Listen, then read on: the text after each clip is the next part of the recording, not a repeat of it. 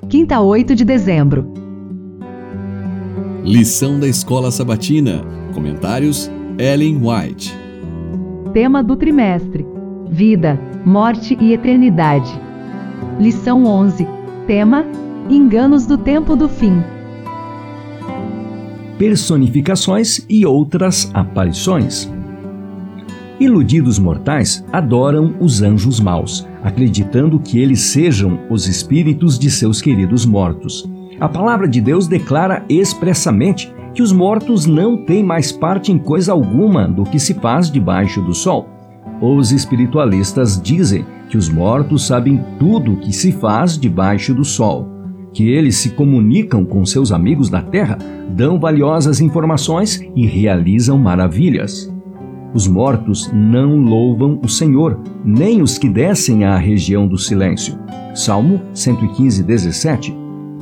Transformado em anjo de luz, Satanás atua com todo o engano de justiça.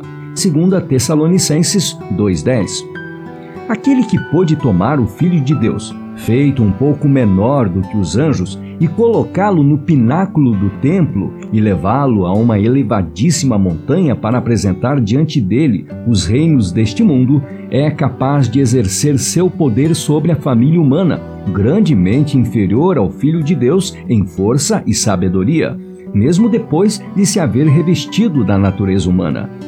Testemunhos para a Igreja, volume 1, páginas 271 e 272. A nossa luta não é contra o sangue e a carne, declarou Paulo, e sim contra os principados e potestades, contra os dominadores deste mundo tenebroso. Efésios 6:12. Até o fim dos tempos haverá conflito entre a Igreja de Deus e os que estão sob o controle dos anjos maus. Os cristãos primitivos foram chamados muitas vezes a enfrentar face a face os poderes das trevas. Mediante a perseguição e o engano, o inimigo se esforçava por fazê-los desviarem-se da verdadeira fé.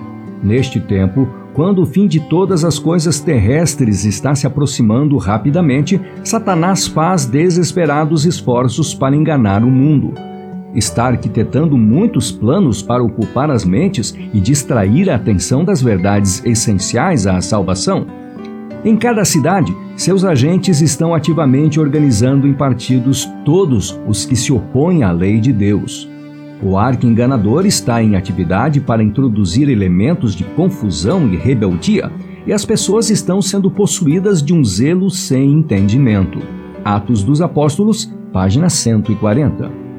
Decidido a apagar a imagem de Deus no mundo, Satanás empenha o máximo esforço para manter Deus fora de vista. Ele não age abertamente, mas em segredo, misturando o humano e o divino, o suposto e o genuíno, procurando assim causar confusão e angústia. Mas a misericórdia divina é revelada com poder proporcional para frustrar essa atuação perversa e trazer à luz os propósitos ocultos do inimigo. O povo de Deus deve dar audacioso e decidido testemunho em favor da verdade, desdobrando os propósitos de Deus pelo depoimento da escrita e da voz. Num lugar após o outro, eles devem proclamar a mensagem da palavra de Deus, despertando homens e mulheres para que compreendam a verdade. Há uma realidade na sólida doutrina ela não é como um vapor que se dissipa. A luz deve resplandecer a palavra de Deus. Deus convida seu povo a aproximar-se dele, que ninguém se interponha entre ele e seu povo. Cristo está batendo à porta do coração, buscando entrada. Você o deixará entrar? Este Dia com Deus, 26 de outubro, página 306.